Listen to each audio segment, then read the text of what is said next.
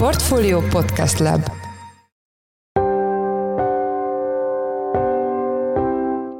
Mindenkit üdvözlünk, ez a Portfolio Checklist szeptember 14-én csütörtökön. A mai műsor első részében a háborúról lesz szó. Egyebek mellett körbejárjuk, hogy hol folynak most a leghevesebb harcok, és miért más a mostani ukrán áttörés, mint a tavaly őszi. Megnézted, hogy gyakorlatilag, amikor Harkiv megyében északon áttörtek az ukránok, teljesen meglepetésként érte az orosz haderőt az offenzíva, semmilyen védelmi struktúra gyakorlatilag nem működött sehol. Ugye az első nagyobb város, amit az ukránok visszafoglaltak, Balaklia, szinte egy puskalövés nélkül visszafoglalták, nem voltak aknamezők, nem voltak szögesdrótok, lövészárkok, nem volt semmilyen olyan komplex védelmi struktúra, mint amit itt most Délen Zaporizse megyében láthatunk. A témáról Huszák Dánielt, a Portfolio globál rovatának vezető elemzőjét kérdezzük. Mai második témánk, hogy az S&P 100 index úgy emelkedett 22,5% ot eddig az idén, hogy a benne lévő 100 részvényből 42 esett. Bár precedens nélkülinek tűnik az ilyen típusú éles szétválás, de van a múltból hasonló történetre példa. Erről jó nap Rihárdot, a Concord elemzőjét kérdezzük. Én Forrás Dávid vagyok, a Portfolio podcast szerkesztője, ez pedig a checklist szeptember 14-én egy rövid szünet, és jövünk vissza.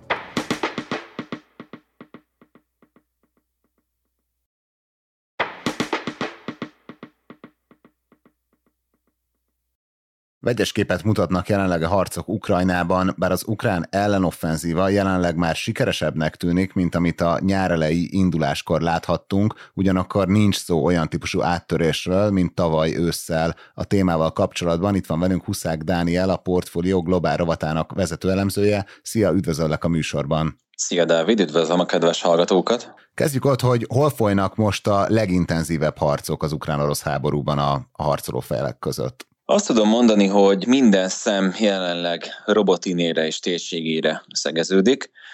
Ez egy kisebb méretű falu, Ukrajna déli front szakaszán, Zaporizsia megyében, és azt lehet mondani, hogy igazából hetek óta elég komoly harcok vannak ugye a település körül, sőt, szélesebb értelemben gyakorlatilag a nyári ellenoffenzíva megkezdése óta ez egy kulcsfontosságú település volt olyan szempontból, hogy az orosz védvonalak a déli fronton első, első szakasza, az, amit ugye Szurovikin vonalként is szoktak emlegetni, az itt található.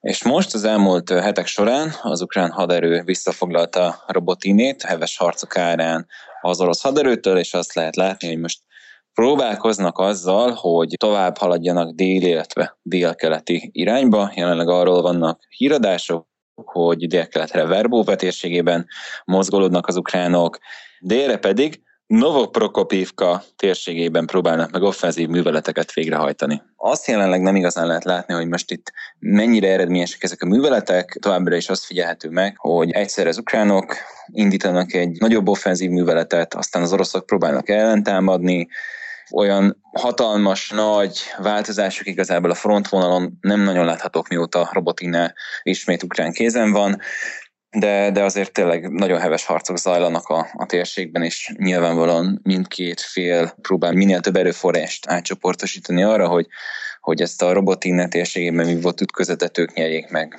Egy másik fontos térség, ahol az oroszok próbálnak meg támadni, az pedig a Harkiv megyében, tehát Ukrajna északi részén található Kupjansk térsége. Igazából itt is már hetek óta folyamatban vannak a az orosz offenzív műveletek. Azt lehet látni, hogy Luhansk felől már betörtek Harkiv megyébe az oroszok viszont olyan hatalmas nagy sikerek, tehát úgy nagyobb települések elfoglalásáról egyelőre így sincsen hír. Igazából én azt látom, hogy mindkét fél úgy viszonylag azért talán óvatosabban próbál előre haladni, nyilván azért, mert mindkét fél a saját maga által ellenőrzött területen komplex védelmi rendszereket állított fel. Ugye sok szó esik arról, hogy itt hatalmas nagy aknamezők vannak igazából orosz és ukrán oldalon egyaránt, nagyon aktív a tüzérség, nagyon nehéz haladni. Várhatóan ez, ez, lesz, a, ez lesz a következő hetekben is a, a helyzet. Nyilvánvalóan most mindenki arra koncentrál azért, hogy minél nagyobb területeket tudjon meghódítani, mielőtt az őszi első saras nehéz időszak beköszönt, amikor a harcjárművek mozgása lényegesen nehezebb lesz a frontvonalon. Ugye említetted a Szurovikin vonal első védvonalát Robotinénél, ez pontosan hogy kell elképzelni ezt a rendszert? miért ez a neve például? Ugye ez az Armageddon tábornokként is emlegetett Szergei Szurovikintől kapta a nevét ez a, ez a védelmi rendszer. Igazából arról van szó, hogy ez egy nagyon-nagyon kiterjedt és nagyon-nagyon komplex védelmi vonal struktúra, amit a, az orosz haderő az felhúzott ugye Ukrajna megszállt részein. Azt kell tudni most a jelenlegi műveletekről, hogy Ukrajnának nyilván ez a célja, hogy minél nagyobb területet tudjon meghódítani az Azovi tenger felé, és Ukrajna déli részében ugye minél több területet tudjanak visszahódítani az oroszoktól. Ez ennek a stratégiának gyakorlatilag az lenne a lényege, hogy elvágják a, az összeköttetési útvonalat Krím és a Donbass közt, tehát Ukrajna déli része és Ukrajna keleti része közt, amelyet az orosz haderő tart meg szállva. Most nyilvánvalóan ahhoz, hogy ezt elérjék, fontos lenne olyan stratégiai fontosságú városokat is, ha nem is teljesen visszafoglalni, legalább mondjuk állandó tüzérségi időtávolságon belülre hozni, mint mondjuk Melitopol vagy Bergyansk. Most azt kell tudni, hogy nyilvánvalóan az oroszok is számítottak arra, hogy, hogy az ukrán haderő az a déli szektorban fog megkísérelni egy nagyobb ellentámadást, és nagyon sok rétegű védelmi rendszert hoztak itt létre, lövészárkokkal, farkasfogakkal, aknamezőkkel, előre belőtték ugye azokat az utakat, amelyeken adott esetben az ukrán haderő támadhat tüzérséggel, tehát tényleg rengeteg erőfeszítést tettek abba egészen tavaly ősz óta, hogy ezeket a védelmi vonalakat létrehozzák, megerősítsék, és gyakorolják igazából ennek a megvédését is.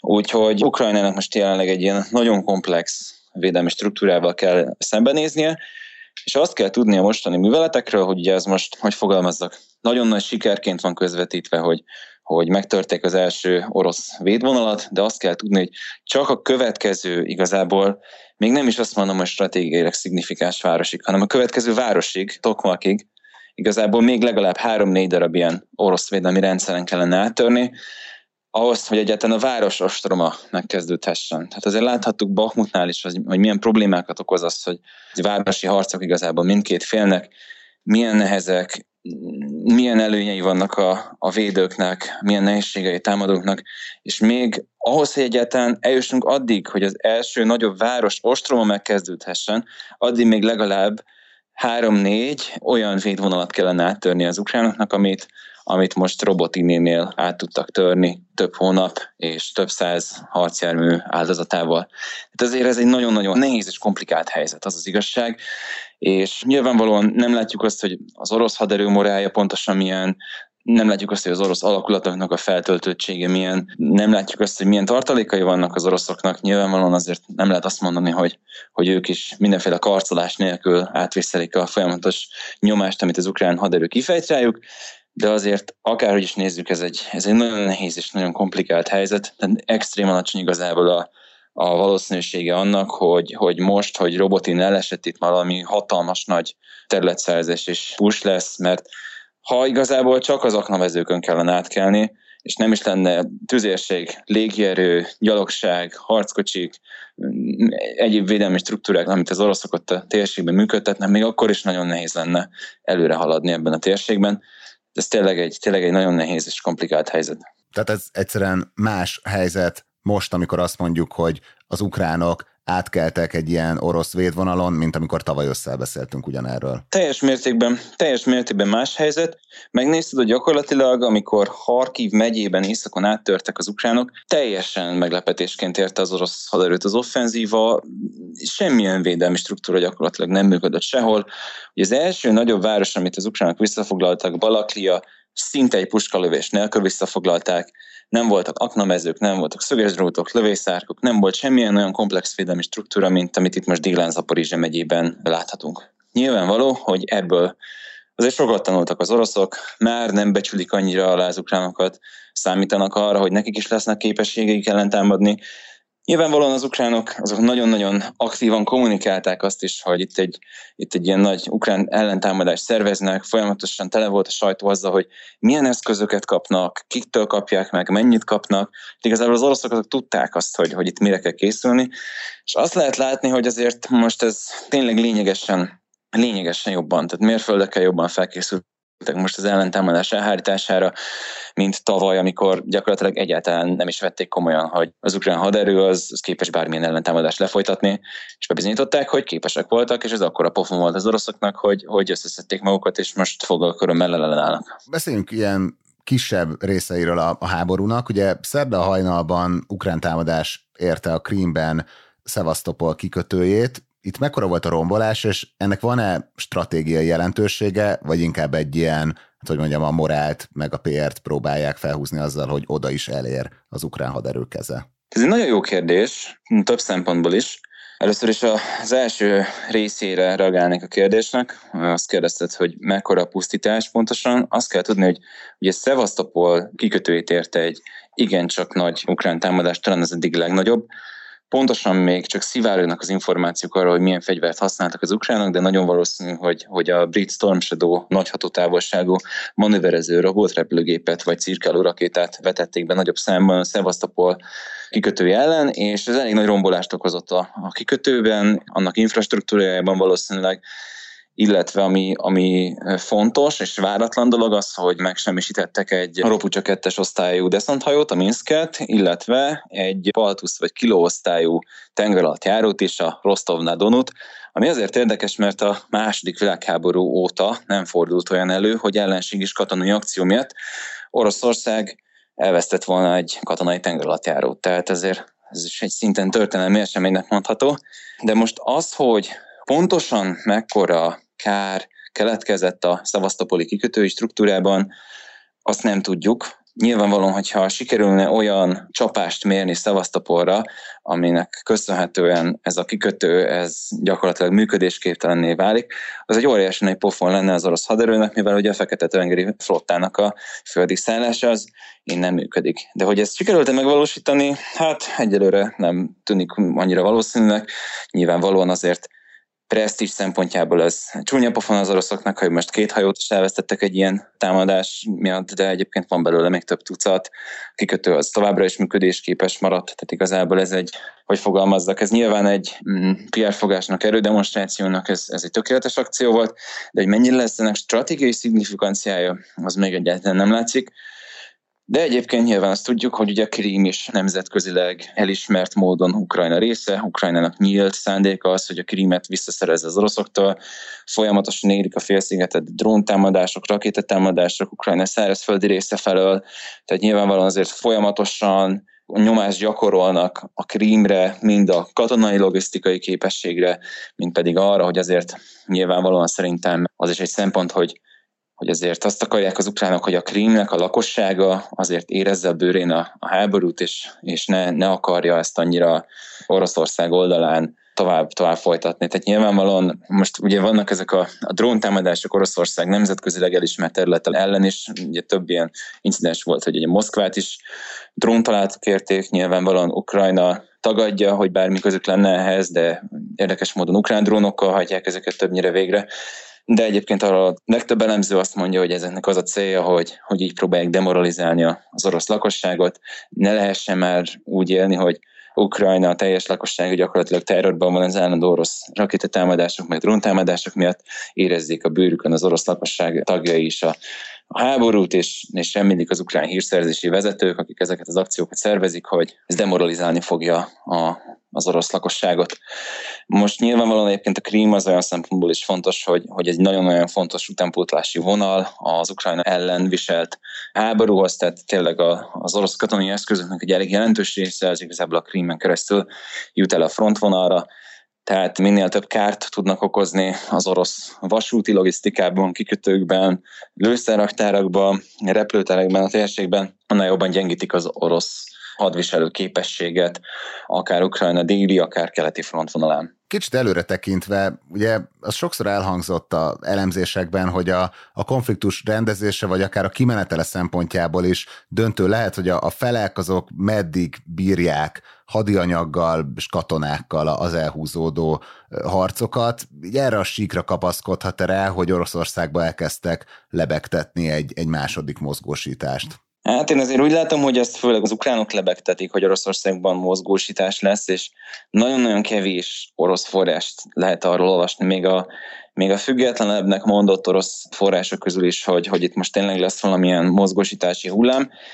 Nem teljesen kizárható, de, de gondoljuk végig azt, hogy az első mozgósítási hullámnak milyen következményei voltak. Oroszok milliói hagyták el az országot, sok munkaképes fiatal férfi ment el külföldre, nyilvánvalóan az orosz gazdaságnak, munkaerőpiacnak, iparnak sem tesznek ezek a dolgok jót. Hogyha most lenne még egy mozgósítási hullám, akkor ismét ezekkel a demográfiai problémákkal is szembe kéne néznie az orosz vezetésnek. Nyilvánvalóan szükség van az utánpótlásra, de úgy gondolom, hogy erre van egy sokkal hatékonyabb eszköz, méghozzá az, hogy ugye szintén ezt többnyire azért ukrán forrásokból hallani, de szerintem reális az, hogy igazából Oroszország nem állította le tavaly a mozgósítást, hanem úgy néz ki a dolog, hogy igazából egy ilyen rejtett mozgósítás zajlik az országban. Minden hónapban több tízezer orosz embert hívnak be, és, és küldenek az ukrán frontra. Nyilvánvalóan mellettük ugye az önkénteseket is ugyanúgy toborozzák, de szerintem sokkal hatékonyabb ilyen társadalmi elfogadottsági szempontokat vizsgálva az, hogyha ha Oroszország minden részéről mondjuk minden hónapban behívnak pár tízezer embert, és nem pedig egyszerre mozgósítják ezt a sok százezer embert, ami adott esetben egy újabb ilyen pánikhullámot indítana Oroszországban. Nyilvánvalóan ezt az orosz vezetés sem akarja, úgyhogy szerintem egy hatékonyabb eszköz lehet erre. Nincs róla bizonyíték, hogy, hogy ez a rejtett mozgósítás, ez ténylegesen így zajlik, vagy mióta zajlik, és pontosan mennyi embert érint. Tehát azért azt lehet látni, hogy Oroszország folyamatosan tölti fel a frontvonalon az alakulatait, új katonákkal, friss alakulatokat hoz létre, tehát ezért azért megy az utánpótlása a, a frontvonalra, és teljesen nyilvánvaló, hogy azért ez nem száz százalékig csak hazafias érzelmű orosz emberekből áll, akik úgy érzik, hogy kötelességük nekik ebben a háborúban részt venni, hanem azért nagyon valószínű, hogy, hogy lehet valami a mögött, hogy, hogy azért sok ezer orosz állampolgár szokta rendszeresen készhez venni ezt a behívót. Nyilvánvalóan gondoljuk végig, hogyha mondjuk egyszerre kap tíz ember mondjuk Vladivostokban egy behívót, és mondjuk kap mondjuk 20 ember, nem tudom, Moszkvában, meg megint nem tudom, tíz ember mm, Belgorodban behívót, akkor annak nem lesz akkora hatása az orosz lakosságnak a mentálhigiéni és állapotára, mint hogyha bejelentenek az orosz médiában egy ilyen sok százezes mozgósítást, és akkor hirtelen mindenki megint arról beszél, sokkal, sokkal egyszerűbb ezt így rendezni szerintem. Jó, egy témám van még, hogy ha az elmúlt hetek ígéreteit nézzük, kifejezetten Ukrajna felé hadianyag szempontjából a, a nyugat részéről, akkor ugye sokan azt prognosztizálták, hogy szeptemberig kaphat kvázi teljes támogatást Ukrajna, és utána el kell kezdeni dolgozni a rendezésen. Ugye itt említették, hogy most már csak ilyen bő egy év lesz szeptemberben, vagy hát most már ugye szeptemberben vagyunk, tehát hogy bő egy év van még az amerikai elnökválasztásokig, és több ilyen politikai okot is felhoztak. Mutatnak-e bármilyen jelek afelé, hogy a nyugat elkezdte volna csökkenteni Ukrajna támogatását? Igazság szerint ez azért egy hullámzó dolog, akárhogy is nézzük.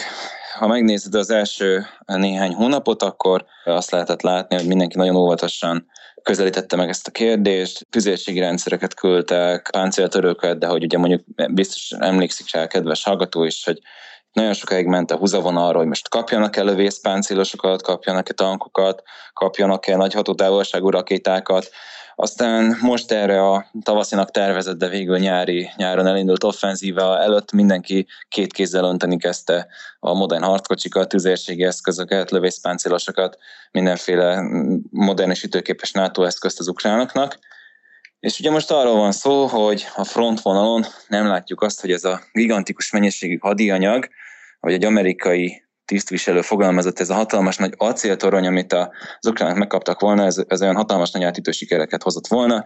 Nyilvánvalóan, akárhogy is nézzük, azért biztos sok nyugati tisztségviselőnek megfordult a fejében, hogy minek adtam én oda ezt rengeteg sok fegyvert Ukrajnának, ha nem látható közel sem akkor áttörés, mint tavaly ősszel, amikor igazából leselejtezésre ítélt, többnyire szovjet technikával hajtották végre ezt az igencsak sikeres ellentámadást, néhány török meg amerikai emberekkel megtámogatva, tehát nyilvánvalóan azért megfordul ilyenkor a nyugati tisztségviselőknek a fejében az, hogy megéri-e hosszú távon továbbra is hadianyaggal támogatni az ukránokat.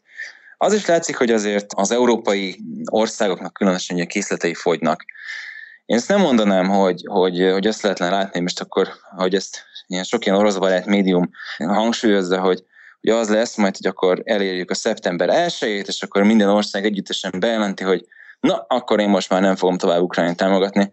Inkább úgy néz ki, hogy, hogy talán, mint hogyha így a hadianyag mennyiségét és minőségét tekintve lenne megint egy ilyen, egy ilyen kicsi, kicsi lejjebb tekerés, ha lehet így fogalmazni. Ha megnézed azt, hogy, hogy kaptak mondjuk tavaszra az ukránok 80 darab Leopard 2-es harckocsit, ezek közül kb. 20 darab a 2A6-os, tehát az egyik legmodernebb variáns volt, kaptak árcsereket, kaptak 200 darab Bradley lövészpáncélos tabla és legmodernebb M2A2-es változatot, és akkor most arról van szó, hogy, hogy akkor küldenek Ukrajnának 150 darab Leopard 1-est, ami egy 1960-as években rendszerbe állt német harckocsi, küldenek nekik még 40 darab Marder egy a hármast, meg ugye Amerika leszállítja a korábban beígért 31 darab Abrams harckocsit, de abból is egyébként a régebbi M1 típus változatot. Tehát minthogyha azért egy ilyen kicsit óvatosabb megközelítés dominálna most megint, de ugyanakkor meg azt látod, hogy vannak olyan országok, amelyek pedig úgy döntöttek, hogy mégis teljesítik Ukrajna kérését, és F-16-os vadászbombázókat adnak Ukrajnának. Hollandia, Dánia és Norvégia ezt teszi, és az látható, hogy valószínűleg van azért egyfajta ilyen dilemma több európai tisztségviselő fejében, hogy most mit adjunk, mennyit adjunk, adjunk-e de azt nem látom, hogy az lenne, hogy itt most akkor totálisan összeomlott az Ukrajnát támogató a Matrix, csak itt nyilvánvalóan az van, hogy azért így talán egy fokkal több vita lesz arról, hogy most akkor mennyi fegyvert küldjünk az ukránoknak, meg milyen fegyvereket küldjünk nekik. De azért a legtöbb NATO országnak a, a vezetője, illetve magának a NATO-nak és a tisztségviselői azt mondják, hogy szükséges Ukrajnát továbbra is támogatni, hiába nem volt akkor a átütő sikere ennek, a, ennek az ellentámadásnak. Nem nagyon látod azt, hogy bárki is továbbra is azt azért lobbizna, hogy nyilvánosan legalábbis, hogy, hogy itt béketárgyalások legyenek, tehát azért valószínű, hogy, hogy nem most jutottunk el ahhoz a ponthoz, hogy, hogy most ki fog fújni az Ukrajnát támogató nemzetközi koalíció, és akkor Oroszország egy ilyen hatalmas nagy offenzívával el fogja söpörni egész Ukrajnát, tehát ezért nagyon-nagyon messze vagyunk még ettől a ponttól, ha ez a pont egyáltalán el fog jönni valaha. Ugye a legtöbb tisztségviselő, elemző, katonai vezető, akit most hallgattam az elmúlt hetekben, ők azért azt mondják, hogy itt most már ilyen 24-es, 25-ös évre terveznek az orosz meg ukrán vezetők is, tehát mindenki az a tervez, hogy ez a konfliktus ez még egy pár évig velünk lesz. Nagyon szépen köszönjük az elemzésedet, illetve a végén a kitekintést is. Az elmúlt percekben Huszák Dániel a portfólió globál rovatának vezető elemzője volt a checklist vendége. Köszönjük szépen, hogy a rendelkezésünkre álltál. Én is köszönöm a figyelmet a hallgatóknak, kellemes napot kívánok! 22,5%-os emelkedésen van túl az S&P 100 index idén, pedig a benne lévő 100 részvényből 42 esett, így egyfajta koncentrált bika piacról beszélhetünk, arról, hogy hova érdemes visszanyúlni, amikor meg szeretnénk érteni az épp zajló piaci folyamatokat. Jó nap, Richard, a Concord elemzője, portfólió menedzsere írt cikket csütörtökön a portfólióra, aki itt van velünk telefonon. Szia, üdvözöllek a műsorban! Szervusz, én is üdvözlök minden hallgatót! Kezdjük ott, hogy pontosan mi az az S&P 100 index, mert ugye legtöbbször inkább az 500-ról szoktunk beszélni, és milyen folyamatok jellemezték ezt a mutatót az elmúlt időszakban? Hát ez az S&P 100, ez a 100 legnagyobb cég, ahol nyilvánvalóan nagyobb súlya van a behemótoknak. Tehát ide azért inkább már olyan 70-80 milliárd dollár fölötti piaci kapitalizációval lehet bekerülni, tehát ebben nincs benne például az a 202 cég, ezt két hónapja néztem, aki annyit ért összesen piaci kapitalizációban akkoriban, mint az Apple egy maga. Tehát ez egy koncentráltabb, a nagyobb kapitalizációra rászoruló index. Éppen emiatt idén 22,5%-os pluszban van szemben az S&P 516,2%-ával, tehát van egy 6% fölötti százalékpontban mért teljesítménybeli különbség, ami döbbenetesen érdekes ebben az S&P 100 indexben. Ebben 30 olyan index komponens van, ami a Nasdaq 100-ban is benne van egyébként, hogy mindössze 21 papír veri meg magát az indexet, és 79 alul teljesíti, és a 21 papír, ami megveri, ott a következő a helyzet. Első helyezett az Nvidia, második helyezett, tehát az éves teljesítményben a Meta Platforms, harmadik helyezett a Tesla, ötödik az Amazon, tizedik az Alphabet, 15. a Microsoft és 18. az Apple. Tehát egészen döbbenetes a 7-500 milliárd dollárnál többet érő behemoth technológiai cégnek az a húzó ereje, ami ugye nyilván a Nasdaq 100 mögött még jobban megvan, ami emögött az index mögött is megvan, és tompítottabban van meg az S&P 500-ban. És akkor itt is egy ilyen klasszikus AI ralliról beszélhetünk, mint sok helyen a piacnak? Nagyon-nagyon egyértelműen ezt az indexet is abszolút az AI rally hajtja fel. Egészen egyszerűen ezen részvények index súlybeli különbsége a teljesítménykülönbség a Nasdaq 100, az S&P 100 és az S&P 500 között. Ugye írtál ezzel kapcsolatban egy elemzést ma a portfólióra, ez melyik időszakra emlékeztet téged, vagy hol találsz hasonlóságokat? Nagyon-nagyon durván, és azt már valahol át is élte velem együtt az, aki 20 plusz éve figyeli a tőkepiacot. Én 1998-ban kezdtem el ebben a szakmában dolgozni, és ott volt valami szürreális időszak rögtön. Az orosz válság után ugye volt egy olyan technológiai rali, ami alatt például 1999-ben, 98-ban 85%-ot emelkedett a Nasdaq 100 orosz válságos túl együtt, 99-ben viszont 102%-ot ment ez az index, úgyhogy az S&P 500 20%-ot emelkedett ebben a múlt évezred utolsó egyes számjegyel kezdődő évében, és 2000 elejére úgy fordultunk rá, hogy volt ez a 2000-es év problémája, amitől sokan paráztak, aztán ez a dolog elmaradt, és ez hozott még egy 10 héten át tartó elképesztő további rallit a Nasdaq 100 indexben,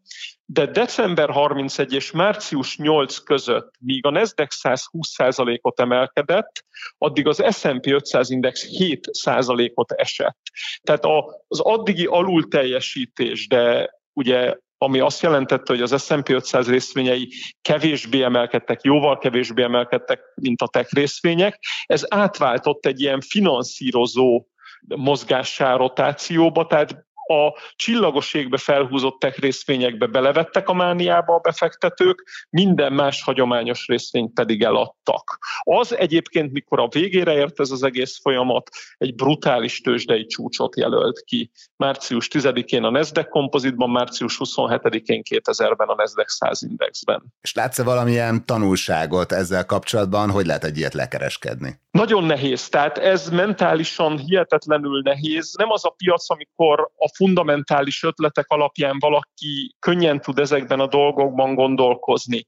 Eleve azt is nagyon nehéz látni, hogy hol tartunk most ebben a folyamatban. Ugye az idei első fél évben volt egy 39%-os Nasdaq 100 emelkedésünk, egy 16%-os S&P 500 emelkedéssel szemben.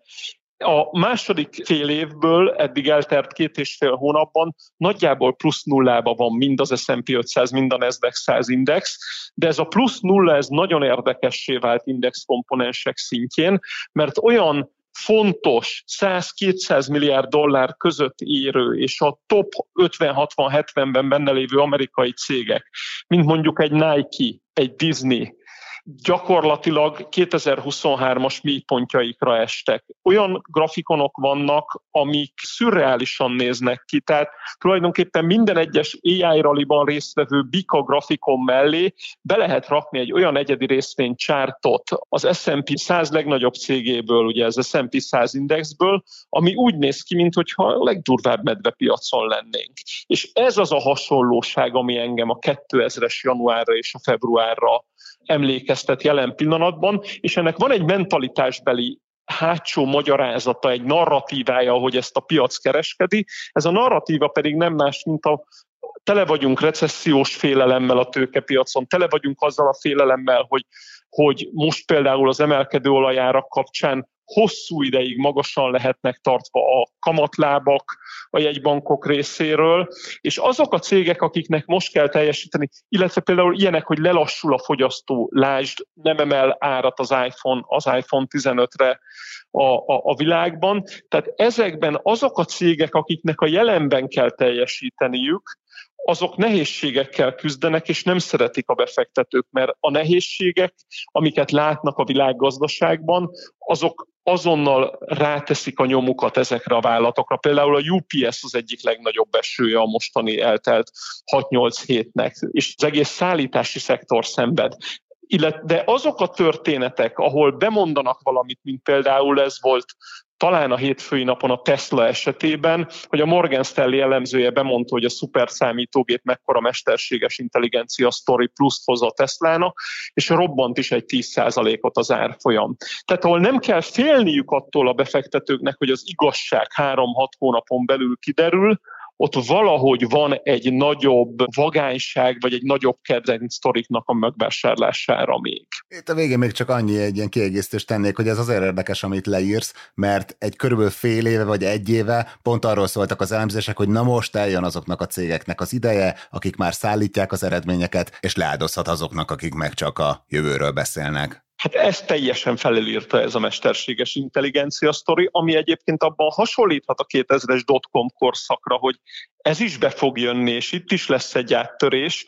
de szerintem időben jobban elnyújtva, mint ahogy azt a piac sok esetben várja. Nagyon szépen köszönjük, hogy itt voltál a, a műsorban, illetve hogy ugye nyilván az elemzésedet azt linkeljük az epizódjegyzetekbe, de hogy tudtunk is róla beszélni. Az elmúlt percekben Jóna Pihárd, a Concord portfólió menedzsere volt a checklist vendége. Köszönjük szépen, hogy a rendelkezésünkre álltál. Köszönöm szépen én is.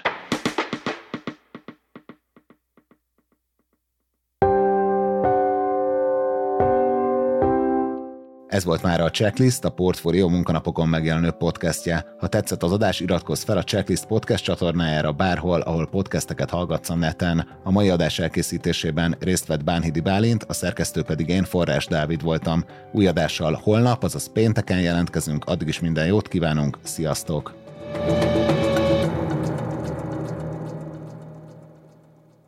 Reklám következik.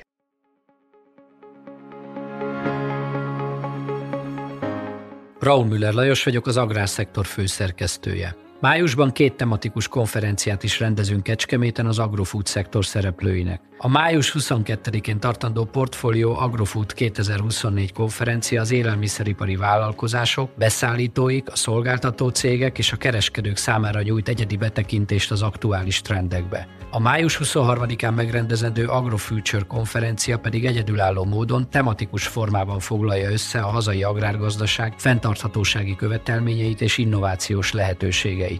Jöjjön elő is, részletek és jegyek a portfolio.hu per rendezvények oldalon.